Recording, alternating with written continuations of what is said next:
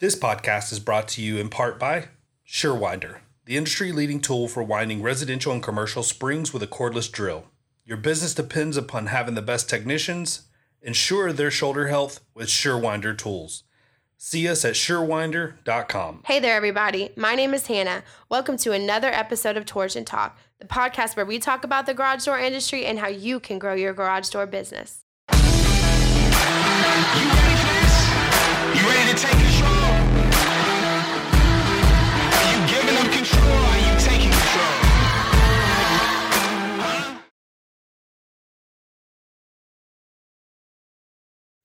Hey guys, Torch and Talk podcast here. I'm Ryan, your host, and today I have one of my friends in the industry. I like to call a friend. I hope we're friends. Are we friends? Definitely. Okay. Uh, so my friend Roman from Sommer, and uh, Roman is the East rep for the U.S. Is that right? Technically southeast, but I do a lot more than that. Yep. Yeah. Okay. Well, you're like all over the board. So Kind of. You're you're in my eyes. I know there's like a West Coast guy, and apparently he's really good too. But you're kind of like the face, More or less, yes. and you're everywhere.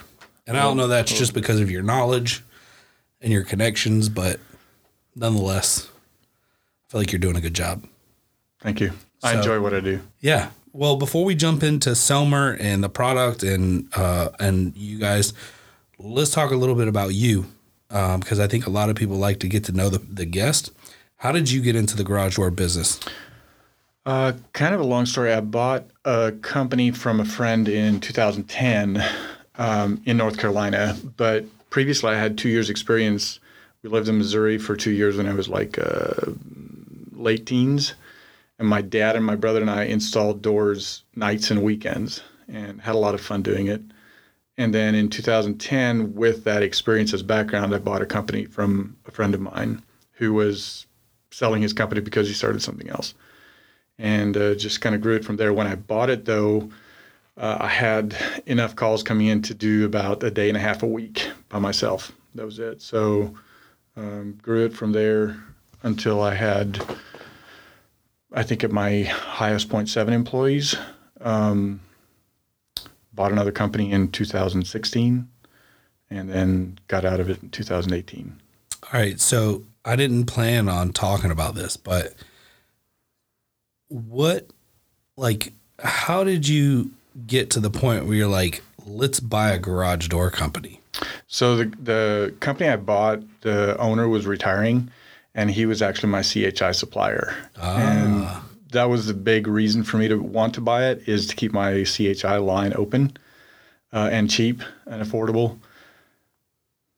So did you continue to be a distributor and a service company or Yes. you did? Yeah. How was that? He was not actually a distributor technically. Like I was Okay. pretty much the only dealer that was buying regularly from him. He had one or two other small accounts that I also kept selling to, I gotcha. um, but he was a dealer distributor. Okay. So I mean, like uh, it would be like if I were selling parts here and dealers were buying from me, I can just set a rate. But we're not technically a distributor. I mean, we're buying from a distributor, but because we buy volume, we might get better pricing than the one-off contractor. Right. Okay. Right. Were you getting a good amount of business from that, or is that just something that was just random? So you mean from the distributor or or, the so distribution you- network? Yeah, like you were buying doors, like you bought a company who was selling to local contractors. So obviously he had he had other people buying from him too, right? Only a few though. I was by far the largest I got you. uh, door dealer customer. I'm intrigued by that model. We don't do it. Uh, we sell parts direct to consumer, but I'm intrigued by the idea of potentially selling doors and parts to local other garage door like smaller companies. Um, maybe a little bit of a savings from what they might get at the local distribution center. So I was just curious. Right. And for, so for for me and for me as a customer, and then later as a distributor, it was not so much about uh, saving money as having access to products that I wouldn't have had otherwise. Because I have, uh, you know, in Charlotte we have uh, Amarr, Clopay, and DoorLink DCs, but nobody's selling CHI. There's one, but it's like an hour and a half away. Gotcha. So And CHI has a tendency to make agreements with exclusivity. Yes. So that was a good decision. Right. I, I had wanted to become a CHI dealer before and talk to them, and it just wasn't an option. So the Yeah. the buy into the company that I bought was really my my best way to do that. Yeah. So you don't have to tell me like an exact number, but the money that you spent, was it a lot or was it like surprisingly less than you had anticipated to buy that first business? It was way more. Uh, the, the first business, Yeah. the first business was was low. It wasn't very much, and it was comfortable. Uh, the second business was a lot, a lot more than I should have paid. Okay. So I kind of felt that was the case when you were describing it because then I felt like that was kind of like the end. I think you said you re- like shortly after that you got out. Yeah, so I was there for about a year and a half until I got out. Okay. Basically, basically the company I bought, and nothing against anyone here, of course, but basically the company I bought had a lot of baggage that was unseen. That's what I'm always afraid of know- because I get opportunities to buy smaller companies out. And it's not like, you know, some of these companies have had stickers in garages for 15, 20 years, which is attractive to me. But at the same time, you're also getting 15, 20 years of baggage of people running a business different than probably I would have. Right, right, and and that was a, actually a pretty big deal. And but because I knew him and had been doing business with him for you know six or eight years already, I felt like there was a level of confidence, and I kind of knew what was going on. He had stickers on doors that were 35 years old. He'd been around for a long time, Nice. phone numbers and stuff. But really, all of it was pretty much a wash as far as what he was making, and it, it, the, the company itself wasn't worth much financially. I got you. And that was the first company or the second company? That was the second company. Okay. And so what made you want to buy that company? It was a CHI. That was a CHI dealership. Oh, that was, that the was the big one. Yeah. Okay. So the first one was just a guy. Like what? How many employees was that? None. Okay, so it was one person. I basically bought the phone number and some inventory. I and got was you. it. And he had been working with his son, but he had kind of let the company die or be dormant. Uh, in fact, he'd even lost the phone number to it. Oh, but I managed to recover it um, and got connections to a couple of his key accounts, which even at that time were still, you know, netted me a day and a half of work a week. yeah. So I had to build it up from there. So hindsight, if you were to look at it now, would you have still bought the first company Yes. and it was worth it? Yeah. Would you still buy the second company? No. Okay. Ha- Hands down, no. So this is you're my first guest. I think that's acquired other garage door dealers, to my knowledge. Um, what advice would you give somebody like a garage door dealer who's maybe thinking about expanding and buying? Because I'm in this process now where I'm evaluating. Okay, we've done well. It's four years. Am I buying other companies in other locations, or are we just starting from scratch? What do I do? uh, look at the books. Books don't lie. Um, cash doesn't count. Like for in uh, in my example or in my instance, for example, um, he had a lot of cash that came in, and he kept talking about how much cash he brought in. Of course, that's not verifiable, but of, of course, I trust him because we have a business relationship, right?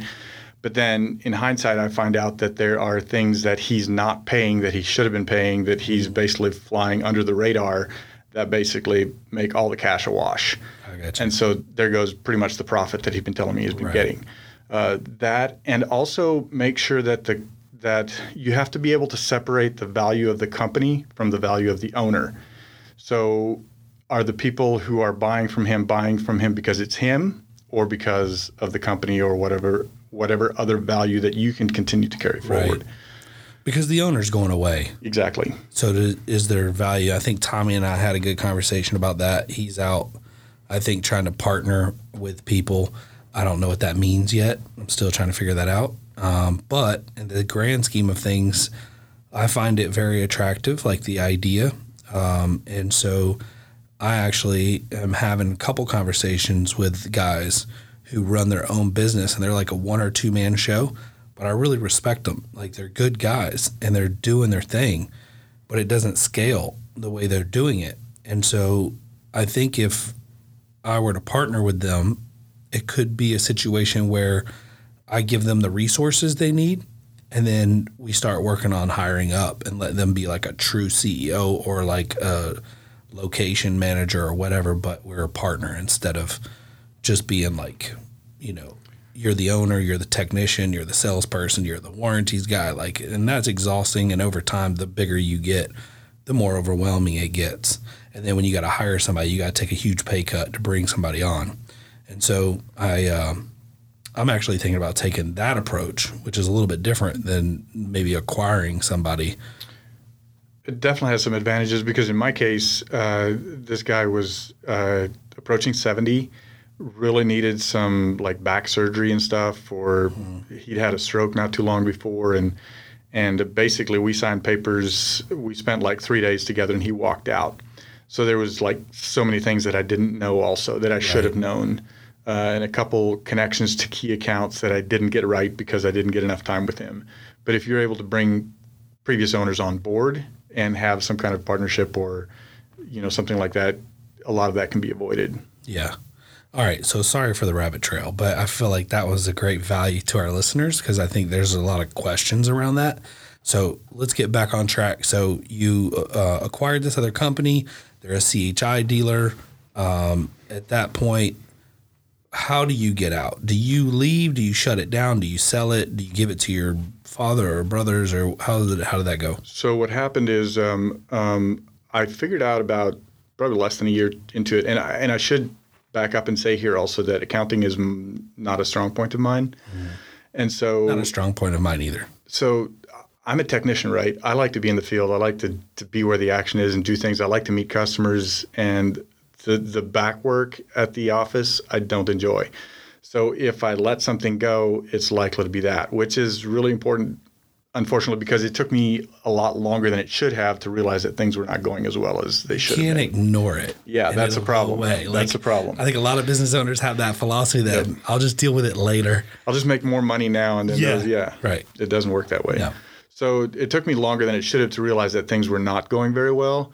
Um, and by the time it did, I was kind of, you know, treading water. Um, and it was survivable, but it, w- I was looking at another four years of basically just treading water. So I had been talking to um, the guy whose business I bought owned two companies, a commercial and a residential. I bought the residential Okay. and the CHI account. So the commercial was buying, if they needed CHI, they bought through me, but they were an Amarr dealer. Um, and Did you jack the price up? Not much because of the relationship. we actually shared a building, Oh, okay. shared rent, and shared warehouse space and all that. I was just curious. So I, so I was talking to them about um, possibly doing a merger where I would retain some percentage of the business uh, and work for them in sales when the opportunity popped up with Sommer. So basically, uh, my friend who was then the general manager, Sommer, told me he was moving back to Germany. And did I know anyone, who would be a good fit for his position? I was like, no, not really, not off the top of my head. And then five minutes later, I was like, you know, I think I might be if I didn't have my company. right. and he's like, yeah, I think you would. So he's like, well, let me know. I've got like 36 hours and I need to let my bosses know that I'm quitting or moving back to Germany. And so I went back to uh, the other company that I shared a building with, and I said, instead of a merger, would you be interested in doing a buyout? And I'm willing to to basically just walk away without my liabilities, or at least I can retain small amounts of them. But if you can take over my main liability, that's all I want. Which is material and what payroll? No, my my main liability was the um, the payments for the purchase of the I got you. company. Yeah. Okay. So And, he uh, financed it for you. So you basically, fin- yeah. So you basically financed. He the got you twice. Well, except this is not the guy I bought it from, right? Oh, okay. They are family, but I got you. that's a complete other story and something I don't get into. I wouldn't either. But yeah, the guy who bought my business um, is, I have a lot of respect for him. Yeah. Uh, of course, he's a businessman and, and he's uh, hard nosed as all good businessmen are, right? yeah. Um, that's the other thing I was going to say about buying a business. Don't be afraid to hurt somebody's feelings because if you you know if you look at the numbers and the numbers don't lie, just tell them you know if the business is not worth anything on paper, tell them that you've got to have a starting point. Otherwise, it's not going to work. Anyway, um, I'm, I'm a little too soft-hearted for that, I guess. Um, so yeah, so I went back and told Dominic, my friend this summer, that I was interested in the position, and they called me a couple weeks later and asked if I wanted to come to Germany for an interview, and uh, That was it. that was it. And Sommer. How do you pronounce it? Uh, you can pronounce it however you want to. Georgia Southern boys call them Somers, That that's but pretty the good. That's- Germans call them what? That's, actually the way my colleague pronounces it too. I say summer, but the Germans say soma. Soma. Yeah. I think I still jacked it up. so, so you, did you fly out to Germany to interview? I did. I actually inter- actually interviewed with our CEO on the show floor of the R+T, which is probably the largest industry ex- uh, exhibition like it in the world. Um, but it was cool because it was just it was informal. There were people coming and going, interrupting the conversation and whatnot, and and he told me 20 minutes in that he would like to hire me. So, Sommer has a very like that like the- the words that come to mind when it comes to like y'all's approach in the U.S. feels very like family, tactical, like guerrilla style. Like, I mean, you guys aren't trying to take over by storm and spend twenty million dollars in advertising and like blast it everywhere. T- tell me a little bit about like what you got, what, what your plans are in the U.S. So can I back up a little bit and talk about the history of the yeah, company? absolutely. Because I I'd think like it to know the contributes to this too. Like because I have no clue how big they are. I feel like they're a lot bigger over there than they here are here. Oh yeah, absolutely. I think I think the U.S. accounts for five percent or less of our worldwide sales. Okay. Um, for perspective, And are you guys competing with LiftMaster over there too? um, LiftMaster is in Europe, so yes. But our, our biggest competitor in Europe is probably Hörmann, Okay. Um, which you're familiar with. Yeah, They push their motors really hard. Really. Yeah, it was funny. Like I was just looking to buy doors from them, and it would be they'd be like, okay, so we got this door, and this matches up really well with this Hörmann motor, and I'm like, okay, I get it, you know, like, and then the whole conversation like led ended with the motor, and so uh, I don't know why, but I feel like they push their motors like extremely hard. Right. I never did uh, any dealings directly with Hörmann here in the U.S., um, but I know that they're a large uh, automation supplier in Europe, probably one of the largest, if not the largest. Um, we're, I don't know how close behind them we are in size. I know that in number we're only one or two behind them Nice. um, for the European market. We have, I think, around 600 employees worldwide. It's a pretty big company. where we have manufacturing in Germany and in China. Uh, the China manufacturing pretty much supplies Asian and South American markets, though it's not used elsewhere. We have one customer in Mexico who buys a little bit of Chinese product, um, and the our Germany uh, supply chain is mostly German. Like our circuit boards are German, motors are Italian. Uh, most everything is sourced uh, through Europe. Plastics are German. And we have subsidiaries, which are company owned uh, distribution networks in about 20 countries and representation in just under 100 countries. Wow. Significantly bigger than I anticipated. Yeah, we're, if you go to the, like the trade shows in Europe, uh, when it comes to garage door automation, you won't see a bigger booth than ours. And Sommer spends a lot, has spent a lot historically on that, but we also really focus on building strong relationships with dealers. We like to treat dealers uh, like family. We actually, um, and this was a surprise to me as a Sommer dealer. So let me back up a little bit here. I started buying Sommer motors in 2012, and from 2012 to 2018, we sold uh, somewhere in the neighborhood of 1,000 to 1,200 Sommer motors. Um, and at one point, Dominic came to me. Dominic was the general manager at Sommer and said, "Hey, how did you feel about coming to Europe with us uh, for an R&T show?" I think this was 2015, and I was like, "Oh, I've never been to Germany. Uh, I'd love to go." So he arranged it. Uh, in this case, at that point, I wasn't buying enough volume yet to get a full a full trip, but I bought my ticket and they paid for all my expenses during my time there, and I loved it. And the way they treat you, you know, wine and dine you, take you to shows, uh, show you around the castles and whatever around Stuttgart. Nice. It was- it was very pleasant. I really enjoyed it. I love that connection. I'm that kind of person anyway, Right. Um, and I think that's something that Sommer does really well. Yeah. And I think they did a home run when they hired you. Like I'm not trying to like kiss your butt or anything. I'm not asking for anything, but when you're one of the biggest challenges and the timing's really good right now for you guys because you have I don't like I don't there's a huge shift going on in the garage door industry right now in my opinion. So I feel like Genie's really stepping up their game. Um, I feel like LiftMaster is so head down focused on product that they're kind of ignoring the customer just a little bit. And then you have you guys who are tactically building really good relationships with dealers, customer service, and the technical aspect of being able to like uh, troubleshoot and things like that. I know that can't scale probably to the size of like a genie or you know you're not going to take a thousand phone calls in a day if you guys get like liftmaster here right? So Not going to happen. yeah no. But what you're doing now in my opinion is the right approach because you're winning over influencers you're building a brand and you're making relationships and that's how you get off the ground. Other than that like trying to get off the ground here is really hard. I think because the the American people view garage door openers as looking a certain way, and if they're not familiar with the name, sometimes I feel like they're a little standoffish.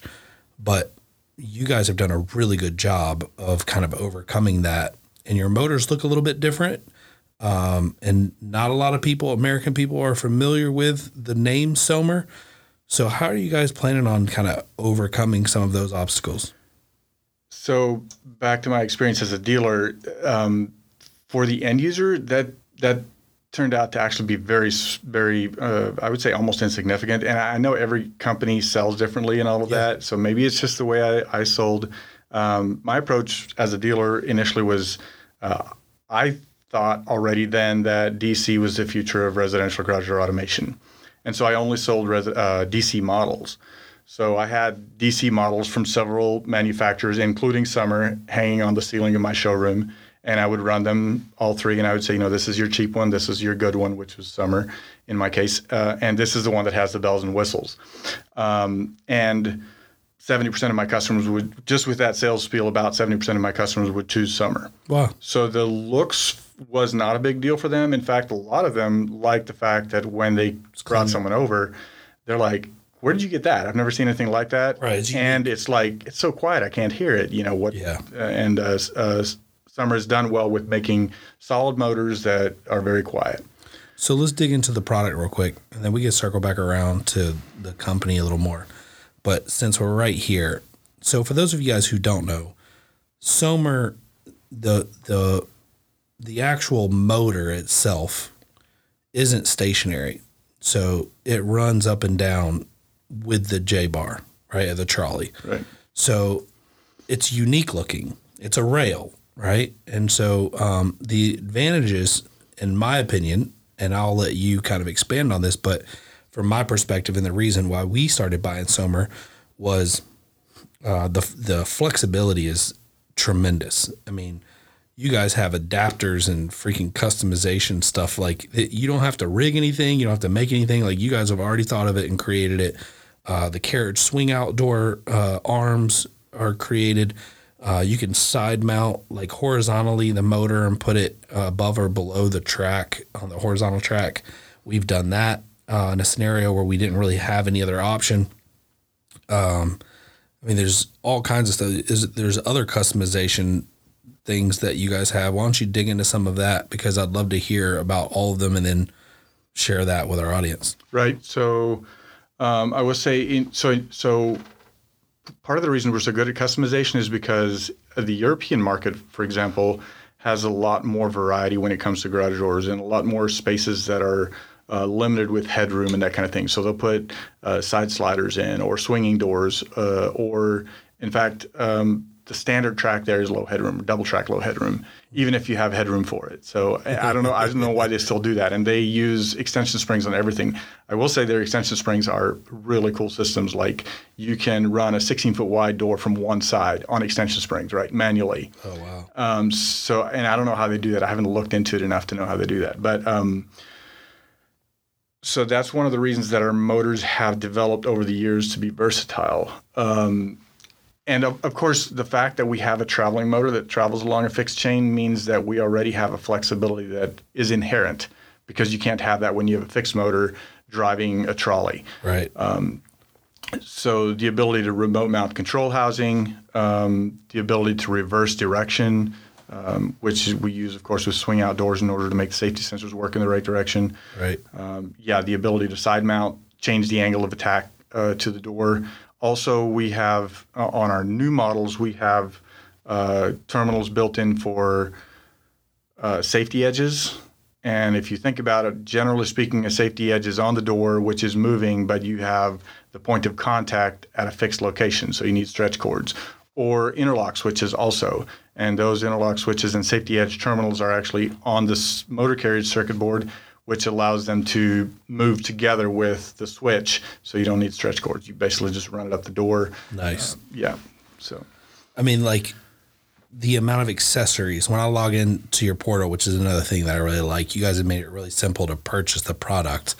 I can log in, I can see the pricing, I can see all the like. You can get lost for days. it needs some organization, but yeah, it's, it's No, I mean I'm not meaning in a bad way. I mean you literally can get lost for days looking at all the features and additions and that add-ons and it's really cool. Like I just feel like it's really neat um, because the possibilities of what you can do with them are crazy.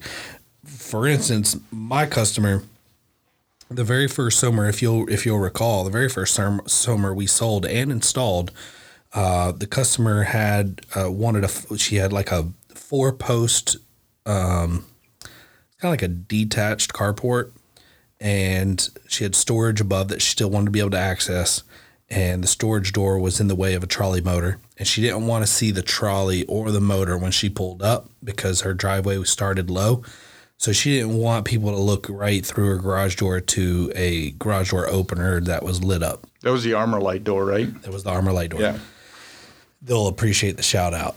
I love those guys. Um, so we had no side room, literally no side room. Uh, so we couldn't put a side mount on it.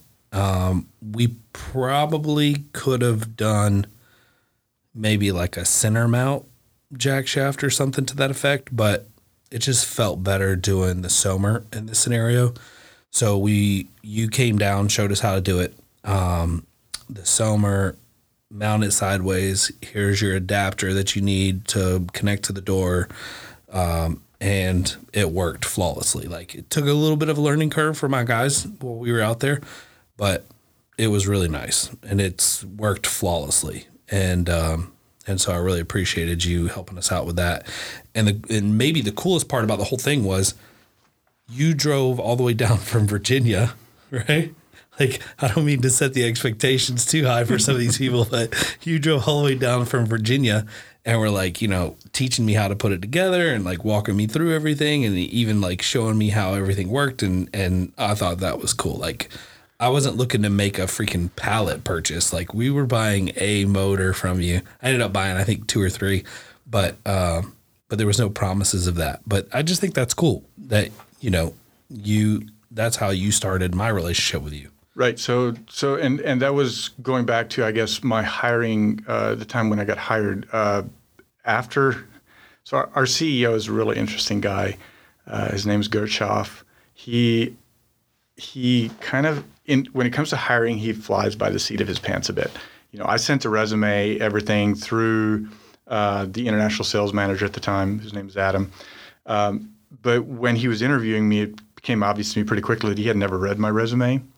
And he told me at about 20 minutes, he tells me, you know, he says, um, I like to to get a feel for people. And so far, I've only made one or two mistakes in hiring people based on what I felt from them, and I have a good feeling about you.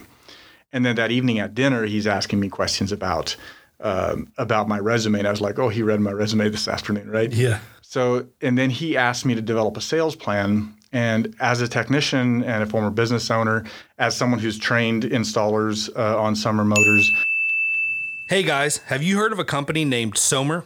Sommer builds some of the best openers on the market, which are all produced in Germany. They've busted on the scene here recently, and for good reason. They offer tons of flexibility. I'll give you a few reasons why this diehard LiftMaster fan, me, started buying Sommer operators recently. The Sommer team here in the US provides excellent customer service and had all the answers to my questions. Roman and Andy, the US reps, they're easy to deal with. The rail for this operator is in the box. Talk about space saving. Sommer can solve so many problems that others can't. My experience has been amazing, and I challenge you to try Sommer out yourself. Sommer has some amazing deals for our listeners. To learn more about these promotions, call Sommer at 704 424 5787. Use coupon code Torsion Talk. You can also visit them online at sommer usa.com. And as a technician and a former business owner, as someone who's trained installers uh, on Sommer motors, um, I felt like one thing that Sommer had maybe kind of dropped the ball on was on actually training technicians. And it's probably more important with our motor than with anyone else's because ours is different from everyone else's. Correct. Right. So, so I, I totally agree with your approach. you got to change the mindset of people that different is bad. Right. And and I've talked to so many installers who get into a garage and they just they feel stupid because they don't know what they're doing. They don't know what to look for, right? And nobody likes to nobody wants to feel stupid. Exactly. So I'm like, we need to be selling to technicians because technicians are the front line. Uh, they're the people who are selling to the homeowner, even though they're even though they're not actually making the sale. They're the ones who are convincing the homeowner that what they get is good, right? So so that's been my approach, and no no customer is too small. Uh, in fact, we like small dealers, and like you've mentioned before, our product is compact, so it's easy to ship and very inexpensive to ship in small quantities. Generally speaking, if we ship it to a home, then it gets more expensive. But And I know you guys have heard our ad out there, but I can't stress enough as a business owner who's all about like efficiency and space saving and convenience, being able to crack open a box with everything in it for an eight, seven, can you do a nine? Uh, the thing is, so since we use a multi-piece rail, uh, the only thing you need Is for the adapter, is rail extensions, right? Yeah. So you could hold a rail extension on your truck, which takes up little to no space. Forty-three inches. Yep. And you literally can crack open a box and you don't have the boxes outside the truck getting rained on, falling apart, whatever. I was telling you about the experience we had where the customer had called in that morning wanting two openers, was at work, didn't know if they were eights or sevens. We were meeting them at four to six appointment window, and uh, we had to come back here and load up, make sure we had two of each. Uh, if we had Sommers on the truck, that wouldn't have really been an issue. Um, so you guys are in the automation industry. Tell me a little bit about you guys getting into some of the Wi-Fi stuff, and are you guys connected with any Siri or Alexa or anything like that? Are you guys getting into any of that? So we've actually just uh, got in our first shipment a few um, about a month ago of what we call SOMweb. So I should probably back up here and talk a little bit about our radio technology. Yeah, let's do it. So um, we have a family of devices that is uh, called SOMloq 2 um, that that uses basically a communication protocol between the operator and the family of devices. you go too far, it's SOMloq. Yeah, S O M L O Q 2. Okay. Yeah. So um, some of you have heard of SOMlink, and I'd like to talk about that a little bit. Yeah. But it, it does a lot of things, including making the software on the operator accessible to technicians, uh, either for either for diagnosis or for actually changing settings, speed settings, light settings, and a whole bunch of things. We have devices that allow you to do uh, remote management. So, like if you have sites with a bunch of remotes on them, you can delete them or or replace them from your office and send them out. They're Which is pre-programmed great basically. for parking garages, Yeah. things like that. So we have a lot of solutions uh, like that, and so our SOMweb device actually uses that technology, but instead of uh, accessing the software on the operator, it communicates with the operator and allows the homeowner to basically open and close their door, get notifications.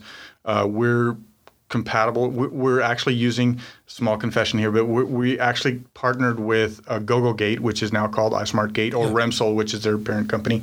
So they basically built the software. We built the hardware, and so we're using their um, software with our communication protocol uh, to integrate it with our operators. But the the downside of that is that you do have to buy a bridge device. The upside is that the bridge device is not only a bridge device; it's also a storage device. So we don't have any uh, anything on cloud storage. And the idea is to not have a central place that can be hacked or where customers' information becomes vulnerable. Because I don't know if you know, most Europeans, specifically Germans, uh, don't like the internet, generally speaking. Um, my colleagues laugh when they hear someone giving us a credit card number over the phone. They're like, we would never do that in Germany. Uh, everything is so much more secure. And so when our engineers developed this in conjunction with Remsol, um, that was one of the big concerns, make it as secure as possible. Our radio technology has 128-bit encryption. Uh, that's something like 340 billion possibilities. So That's it's crazy. it's really it's really secure. Um, so And I think that's becoming more of a problem because I know LiftMaster, we use LiftMaster a lot. Um, LiftMaster, we're getting a lot of phone calls after we leave of doors opening, ghost openings. And I know there's been quite a few threads online about it. And sometimes we can go there and like wipe everything out and reprogram it and it works fine. Um, but something's going on. And it's even between motors on uh, like older motors and newer motors, which is really odd because you got some that are static um, codes and then some that are rolling codes. So I don't even know how that's possible, but somehow I guess they're on the same frequency and picking it up and open it up. And I know that we've even had some people say that the uh, LiftMaster at one point was even replacing like the older motors of the neighbors of nearby customers that like we would install or they'd install. So I just find that very strange. I, I don't know if that's a security issue, if that's happening, but it's good to know that you guys have 128 bit. right. So, so there's that. And um, speaking of the the green button problem, I actually, when I was a dealer, I came across a couple of those too, and had to replace heads and all of that. And it gets scary for somebody when uh, when there's ghost operation, especially if it's opening. Yeah. Because all of a sudden everything is vulnerable, right? Right. Uh, so, but alongside the 128-bit encryption, which makes our radio technology really secure, we also, with the SOMlink device, if you have phantom operation, and this is one of the last jobs I did as I was selling my company. Uh, by the way, I still do a little bit of field work for my company, just off and on when they're Really? like, "Hey, I, I I need somebody to cover this," and I'm like, "Yeah, I'll do it." I, I like that. I, Just for the fun of it. just for the fun of it, also to help them keep the customer base. You, Yeah. These are people I knew and worked with. You know, I don't like to lose relationships. That's one of the sad things about selling my company is all the relationships you, you lose, contractors, customers you're no, no longer working with. Um, but so in this case, it was one of the earliest installations we'd done. Um, three doors in a garage, and they said one of them was opening, and I was like, so the, the Evo motors they don't open by themselves. Like there's a wire that is being shorted or something like that. Right. So I took a SOMlink out, and I looked at the event history on the SOMlink. So I'm basically using my cell phone to access the software on the operator, and I'm looking at the event history. Every radio device uh, that we put out that uses the 922.5 megahertz frequency has a serial number tag to it, and the serial number pops up in the SOMlink, so you can see what was done when. So I'm looking. That's so slick. I'm looking at this door and I'm like, okay, the only thing that is ever being used to open it is um, the wall button and this remote with this serial number. Nothing else ever comes up here. So it's one of the two is malfunctioning. So I asked her to get all re- all the remotes for me, and she came out and I was like, well, this serial number is still missing. So there's another remote somewhere, and just like, oh yeah, there's one in the kitchen that we keep there. And when she walked into the kitchen, the door opened. Hmm. So she brought the remote out, and here it's, it has like a hypersensitive button. Like you, it's, it's sitting on the counter, and you walk past, and it bounces, and it operates the door. Oh wow. You know, bad remote. Okay, we uh, Sommer can fail too, of course. Uh, not every, uh, every, no one is perfect, Right. but we made it easy to diagnose. So I, all I do is take that remote, delete it off the operator, give her another replacement for It It could have been like an hour and a half service exactly call trying to trying to find it and Yeah. and and you know it might have taken her taken her an hour to figure out that she still had that remote Right. if I didn't have the evidence to say there's a remote missing. right. Yeah. That's awesome.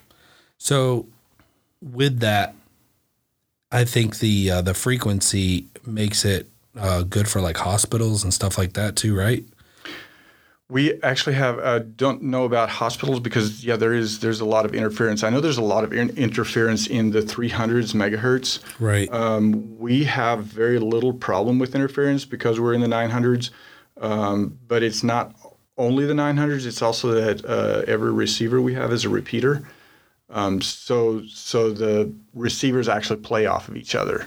Okay. So which allows them to extend range, not indefinitely. So basically, if you have a let's say two motors in the same garage, and for whatever reason there's some kind of interference with the first motor, but that's the one you're trying to open, right? So you hit button one. If there's interference and that signal can't get through to that motor, the signal does get through to the other motor. The motor recognizes it as a Sommer signal that's not programmed to it. So since it's not programmed, it repeats it. So if it repeats, there's a higher chance that the motor where there is interference is actually going to get the signal. Now it doesn't daisy chain because once when it repeats, it's tagged as repeated. So it can only be repeated once because obviously there's a lot of problems with like UL regulations and stuff if you Yeah. can operate your remote from too far away. Are you guys in the gate game? We are in Europe. Okay. Um, and we have here? we have uh, we have accessories. So we have uh, radio receivers that customers use on gates. Um, you can add memory extenders if you need additional memory for like high uh, high volume gates with I think up to 450. Um, not planning to bring our gate operators here at this point, or not anytime soon. We have other projects coming first. All right. So big question. I got this one from a Facebook chat group that I'm in. Okay. Um, when are you coming out with a jack shaft? Which jack shaft? A jack shaft, Because we are side mount, whatever you want to call it. I, I don't know residential jack shaft. I don't know. We do have a project. Um, it's not top priority. It's fairly high priority, but but uh, if you know anything about German companies and the way they function, we're not fast. Uh, Germans are very good at separating work and um, the rest of life, and so pretty much you work your hours and then you're away from it. So we don't tend to really push things through quickly. Uh, the upside of it is that usually when it does come to market, it's pretty good. Yeah.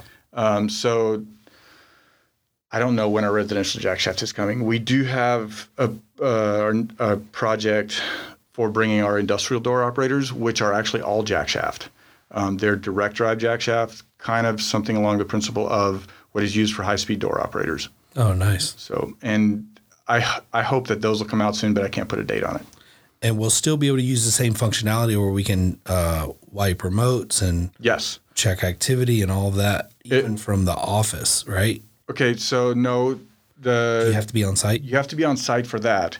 Um, so SOMlink is the device that allows technicians to access software, and uh, when you open SOMlink initially, when you go to the You like initial connect to web the motor, so you got to be within range. yeah. So so the way SOMlink works is it's um, Sommer says it's not a web server. I like to call it a web server because that's the way people understand it. So it's Yeah. a it's a Wi-Fi router and a web server.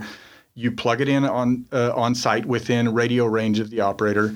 Then you connect your Wi-Fi on your phone to Sumlink, and then you open a web page. But the web page you're opening is actually on the device, and the web page is the interface to op- to, to interface with the operator. And once you're on the web page, you'll see that we have interfaces for um, for receivers, for individual memories, for uh, garage door operators, for commercial door operators, for gates, and all of that. Um, so, like in the European protocol, all of that is available, of course. Um, here we only have small parts of it available. Um, but where was I going with that? What was the question? The question was whether or not you could program it from, like, you could check all that stuff from your office, or you have Oh, to right. be in person. So with SOMlink, you have to be there on site to Okay. to to um, access it. Codemaster is the one that we use for managing remotes, and Codemaster basically sets up a site and then allows you to pre-program. Uh, so you basically here at your office, you log into the web page that is on the Codemaster. You connect to the Codemaster, and then you log into the web page, and it gives you it basically makes the receiver on the operator a slave of the of the Codemaster. Okay. So you can't when you program the Codemaster, you can't program remotes on site at the operator. They have to be programmed through Codemaster. Um, so you can pre-authorize a remote either to replace one that's been lost or to um, or to just program a new one from your office. You pre-program it. It goes with the pre-authorization. You send it the first time they click it. It programs to the operator the second time the operator runs. So that's pretty straightforward. So right, that's remote management uh, for properties. What about the? So tell me a little bit about the commercial products. That's not available now, right? That's not available yet. Yeah. The, so so the big challenge we have in Europe, everything is like uh, 400 volt three phase. So our starting point is how do you go from that to you know 110, 230, 430, uh, 4, 460, and 575 or whatever. How do you cover all of those bases? So uh, that's what we're looking at and how we're starting to, um, I guess, to work on bringing the industrial door operator here. Okay. And the Resi motors, surprisingly, uh, I, the ones that I buy are the Evo 260, 2060. 2060, Yeah. and 2080, right? Um, and do I understand it correctly? Like those numbers have meaning, right? Correct. Can you walk us through that? So we have three motor sizes for the Evo uh, 2060, 2080, and 2110. They're 600, 800, and 1100 Newton motors. Specific, uh, yeah. And that's equivalent to I know LiftMaster claims that they can like figure out about what uh, horsepower is on their Newton, but So yeah, so there is a correlation. Uh, of course, I think um, you know in Europe they don't use horsepower at all. We Right. we're kind of forced into this into this glove that doesn't really fit. Uh, newtons are translatable to horsepower, but gearing is between them.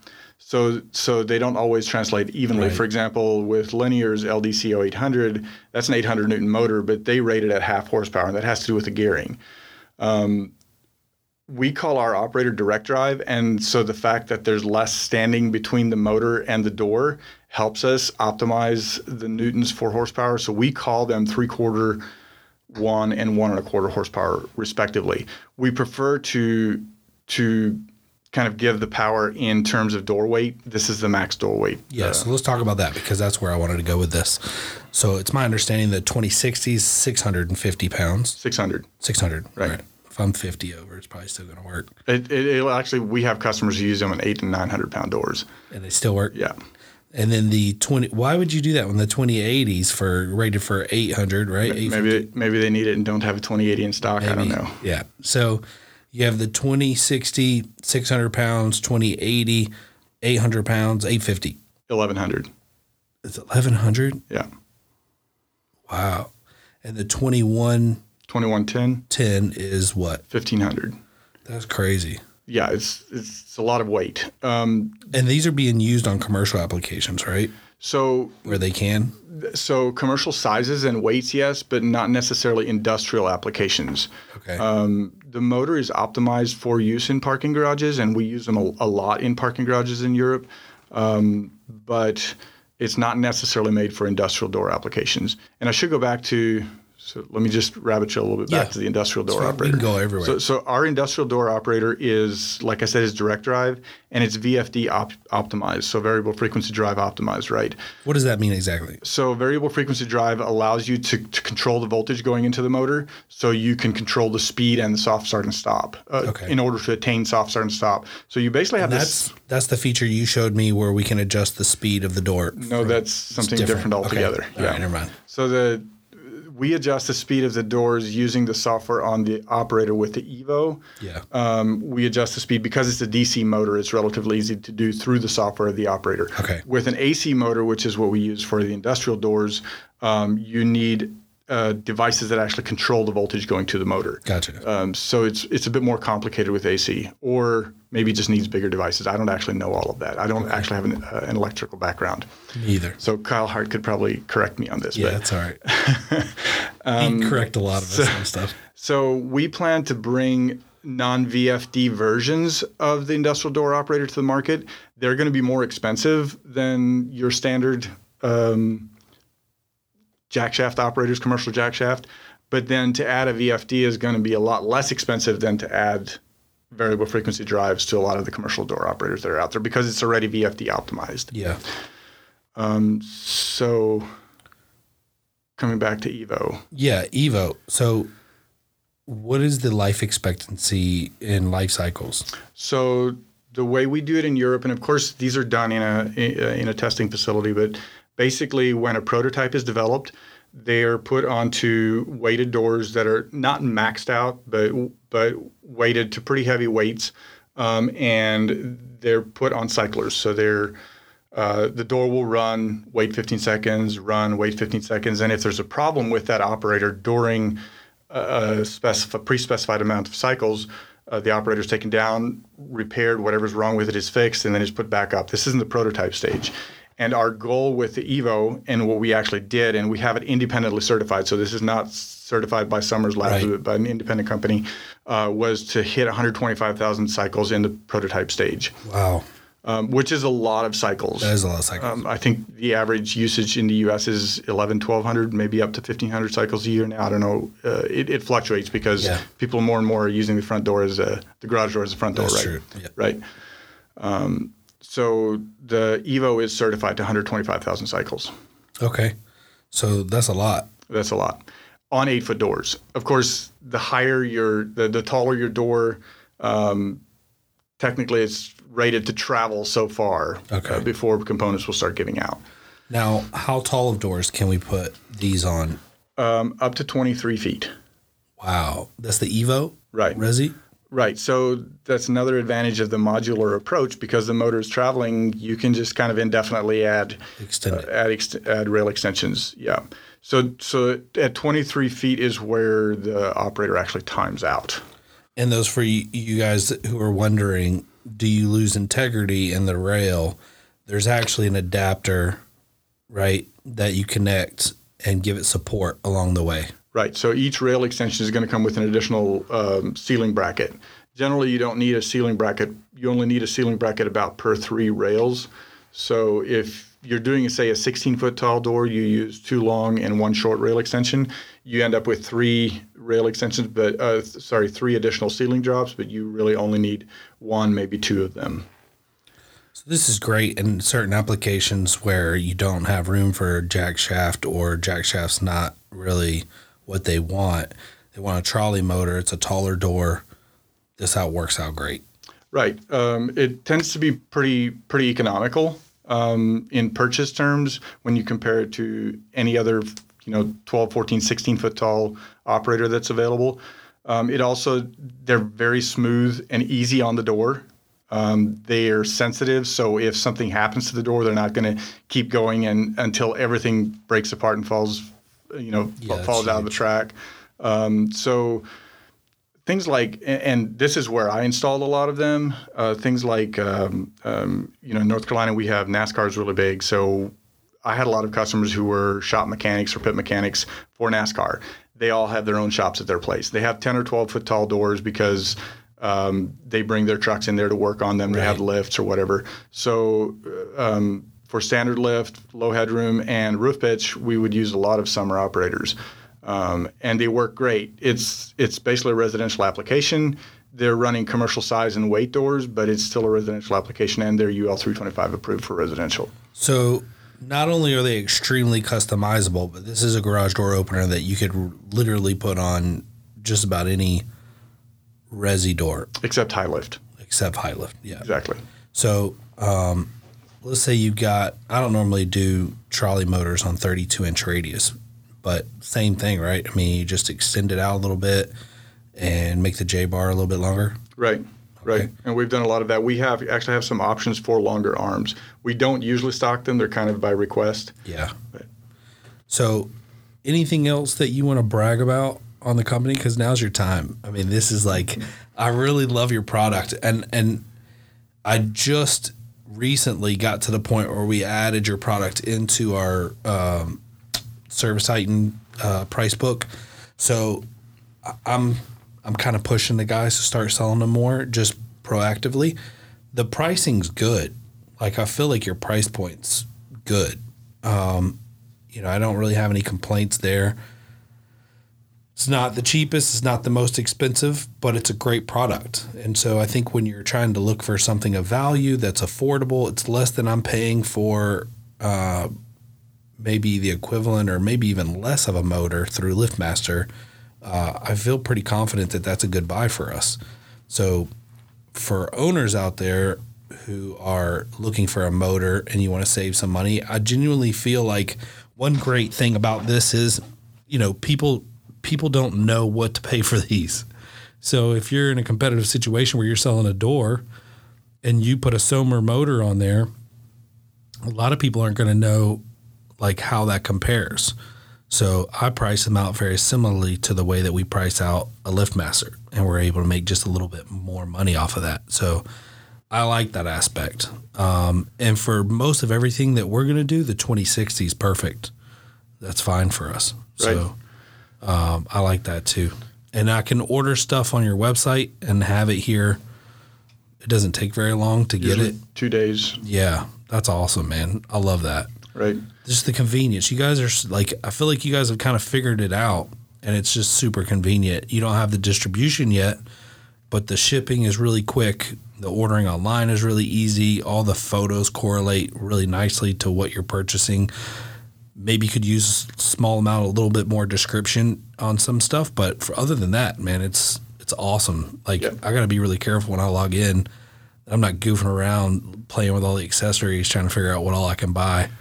But I'll keep a tab on your card. I'll be happy to just say, as a matter of fact, I think we're about to um, install one of them. Uh, let me check On this one one out for. Aaron, for for uh, Ryan. yeah, yeah.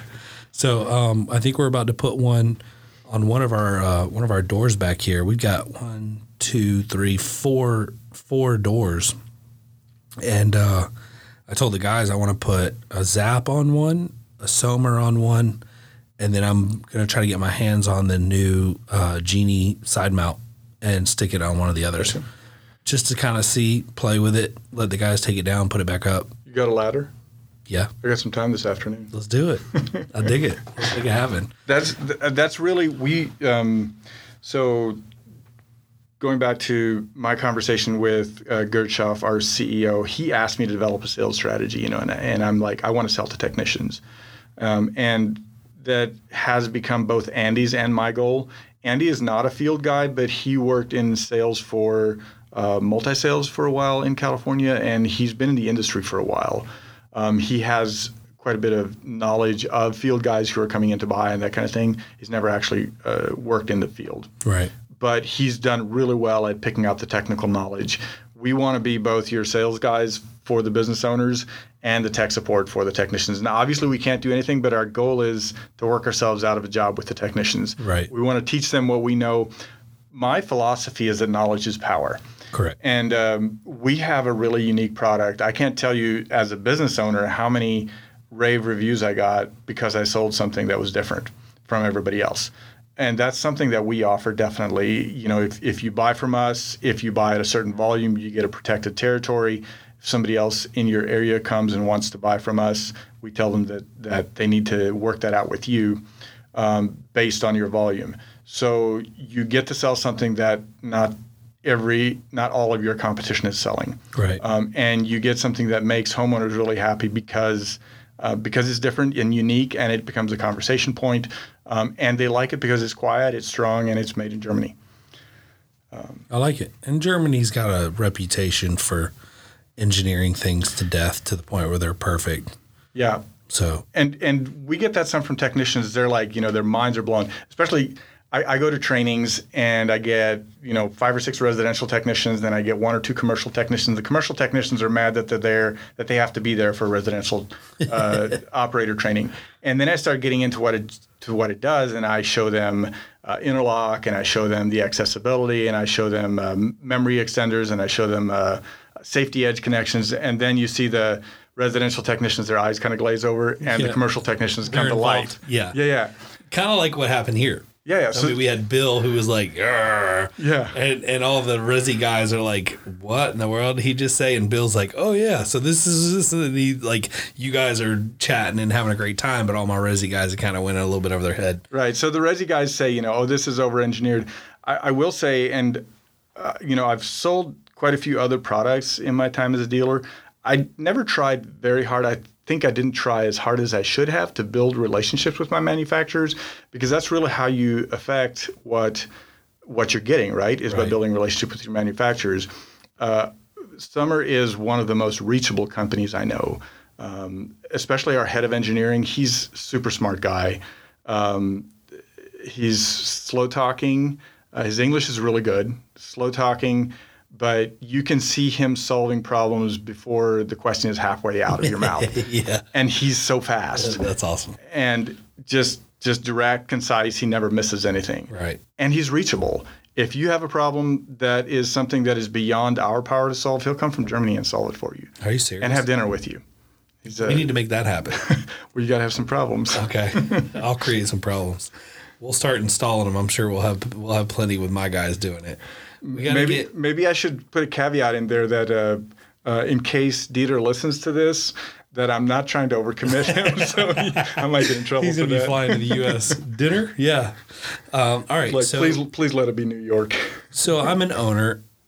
Let's talk about like I'm bought in. Like I, I'm, you know me. I'm in. I've added it to the system. I've had you down twice. We're not selling a ton of them. We do some. Uh, what are some things that I can do to help encourage my team? I mean, I'm not beyond like paying a little extra bonus just to get it going. But what are, what are some things that you've seen where owners have done a really good job onboarding your product and getting the buy-in from the technicians? Because I think we do have we got a lot of technicians that listen to this, but we do have some owners, uh, and and I genuinely want to sell more of your product, and I want to be. I'm trying to get my guys to be less. Uh, I want to be like Switzerland. No offense to you, but I would like to have a bag of tricks, and for whatever the customer needs, be able to be like, oh, well, then you need this, right? Instead of being locked into one manufacturer and saying, you know, well, we don't really offer that, but we have this. It's almost as good. And then the next guy, because he happens to sell Sommer, comes in and says, hey, well, this is the perfect product for what you're looking for. And they're like, yes, that is it. I want that. And so that you just lost a sale, right? So if my guys can get familiar with Clopay, Amarr, Doorlink, Wayne Dalton, uh, CHI, Sommer, LiftMaster, Genie, uh, Linear, I, that's where I want to be. And if we need to sell one of them, let's sell it. But let's be knowledgeable about it. Yeah. And our installers need to be, feel comfortable with it. What is the best way? Training, obviously, is one, right? But what are some other ways that an owner can that you've seen that actually works? Yeah. Have you seen one that works where an owner has brought in a product, a new product, maybe yours or somebody else's, and found a good process to get their guys bought in and learning it? Um, I think so. Uh, let me go back to kind of my strategy that I uh, like our sales strategy here in the U.S. I I, I was very clear to tell uh, Mr. Schaff that this is going to be a long-term strategy. It's not something that is going to revolutionize our sales overnight. But when we do have the sales, as the sales grow, they're going to be really solid. They're going to be pretty much self-perpetuating because the knowledge is already there, right? Yep. And I think that the same is true uh, at the company level. It's not something that we expect you to do overnight. Even if you're on board and you're like, I want to do nothing but Sommer, we're like, okay, it's going to take a while to get everybody on board.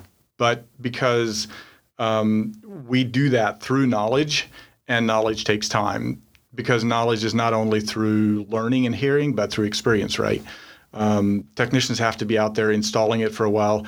I can install a Sommer operator quicker than I can install just about anything else, and I've done you know LiftMaster, Linear, um, um, but I get so many uh, installers who say, "Well, it takes me forever to do it," but it's because they're not used to it yet. So the same is true with the troubleshooting. You know, I had a technician on the phone a couple weeks ago, and uh, my apologies if he's listening. Fortunately, I don't remember his name, so so no names here. But uh, I asked him if he had a multimeter on his truck, and he says no. And I said, okay, we're we're so basically our operator electrically is one big circuit. So when something is not working, the first thing we do is try to figure out where the break in that circuit is, right? That's why I need the multimeter. Right. So I'm like, okay, if you don't have a multimeter, we're going to use a screwdriver and we're going to short out this section and we're going to listen to it and see if there's power there because you can hear the tick of the DC motor of the DC power running. And he's like, well, that's just lame. And I was like, well, you don't have a multimeter. yeah, that's lame. and I was like, I was like, uh, and he's like, well, I, I never have to do that with a LiftMaster. And I was like, well, that's because you don't really diagnose. You just throw parts at it until something sticks. yeah. And my one of the things that I want to do, and again, this is a long term goal, and as a business owner, it might not be the answer you want to hear, where it's like immediate turnover to to to make this product easy to sell and install.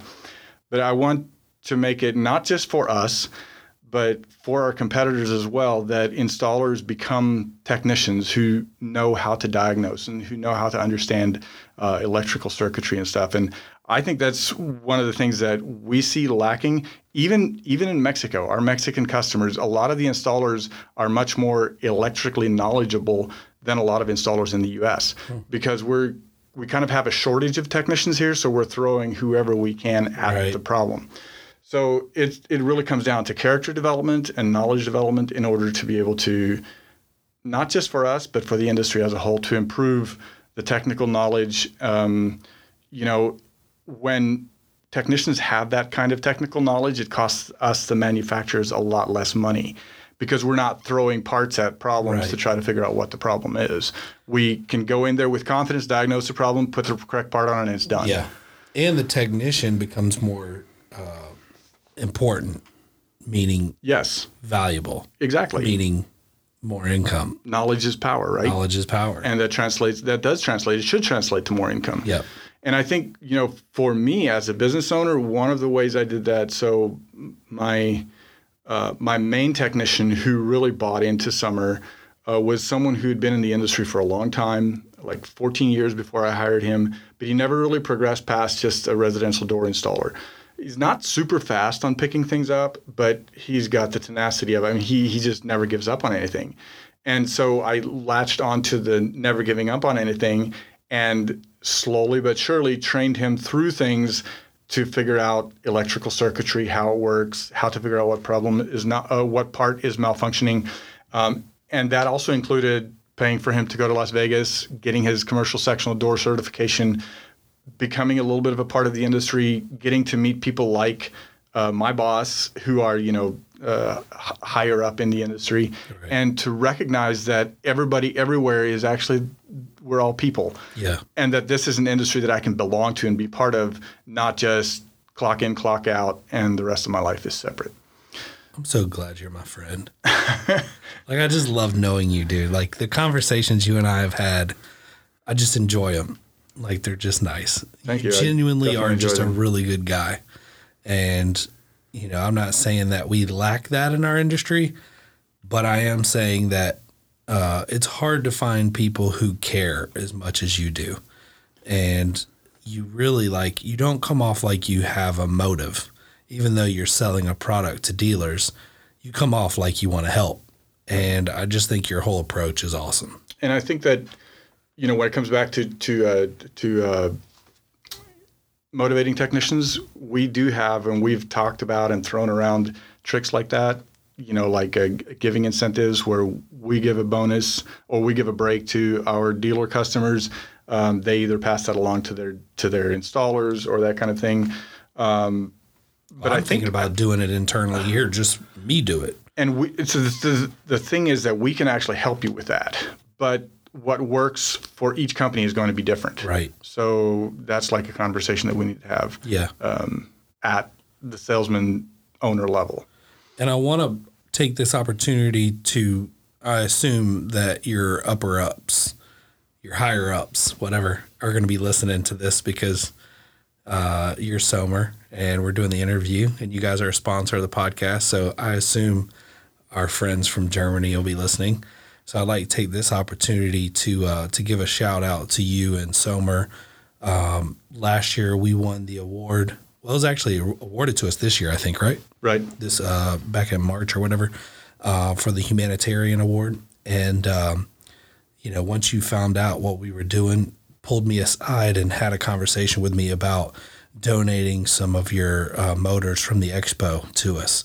And um, I know we've used one of those. Um, we had a lady just a couple miles away from here, actually, uh, Heather, in our office. She um, drops her kid off at the daycare over here. And one of the moms she's become friends with, and she's, they're both single moms, but she said that she's got it a little bit worse off than most, uh, you know, just having a hard time financially. Had a broken garage door for a while, hadn't been able to get it figured out. So uh, we did a Sure, I think we did a free door and motor, and we did your we did your uh, your motor that you donated to us, one of the two or three that you gave us. Um, and so I just want to say thank you to Sommer and you and the rest of your team for for caring enough to give those to us uh, to give away. So uh, I think that means a lot, and it definitely shows that you're in it for more than just the the dollar bills, and that shows. And I know you're in it for the dollar bills, but it's how genuine you guys come off and how helpful you are. I think it makes a big difference. So thank you for that. I yeah, uh, thank you for the shout out. I think it you know I think it really goes back to how important relationships are uh, to Sommer, Yeah, internally, externally, um, and all around. yeah. We know that's how good business is built. and it was really crazy because you know I shot out uh, sponsorships to probably I don't know eight to twelve businesses. You were pretty quick to respond that you were interested. I found that pretty interesting. I got I got a lot of like tons of questions from some people, and then quick I'm not interested. Uh, but you and Surewinder both were pretty quick about jumping on board. I'm just curious the the thought process behind a supporting a brand new podcast right off the like I'd never been recorded before. Boomer bust, I imagine, right? Like, it, what what was your thinking behind that? So, so I think uh, part of my like seeing the value in it immediately is my involvement in the Facebook groups because um, I'm there as a technician. Uh, in fact, on my profile, I still own Simplicity Doors, so it doesn't even say I'm uh, employed by Sommer. I guess I should change that. But Yeah, we can get that updated. but I'm there for, as a technician first. And if you see me answering Sommer, answering questions or um, or pushing Sommer on there, it's usually either because somebody asked me and kind of pushed me in Right. that direction, or it's because I've given. I pretty much never give a single answer that says Sommer is your answer. It's like you could do this, or you could do this, or you could do this, and one of them is Sommer. Um, because I'm on there as a technician first, and I see the value of the community that is being built. It's relationships again. Yeah. Granted, they're cyber relationships, but you know they become fleshed out, fleshed out a little bit. In fact, just last week in Las Vegas, I got to hang out with uh, Chris Lowry and, Yeah, yeah. and Tia for a little bit, and them. Daniel Dryman was there. Yeah, good people. Tia was rough on me the first time I met her. I can't blame You were her. there. Yes, I can't blame her either. She was a little tipsy and she ripped into me. I was like, "What is going on here? I don't even know this chick." Part of the And, uh, fun, right? Yeah, and the next day I was like, you know, I went up to her. I think I gave her a hug. I was like, I was like, "Hey, we cool?" And she's like, "What are you talking about?" And I'm like, "You kind of ripped into me last night." She's like, "I don't even remember that." Was, she's like, "I got nothing against you, dude." so we're okay, cool. we're cool. So yeah, I mean, it was a long night. I think we, everybody was just kind of had a few. So I was like, "All right, just making sure we're good." but you know, but you know, um, one of the things, one of the values, uh, and some groups have this a little bit better than others, maybe. But it's it's like we're raw and real. Yeah, you know, so no, nobody's yeah, nobody's I love that. sure everybody has something they project, you know. Yeah. But generally speaking, we're we are who we are, and there's no point in sugarcoating it. Um, so, but those relationships and how I saw that the podcast could tie into those relationships was what made me see a lot of value in sponsoring the podcast. Well, I appreciate that, and uh, I hope that it turns into branding and business for you guys, and that it works out. Um, I feel like this podcast should sum up a lot of answers uh, for your product in a whole in the company.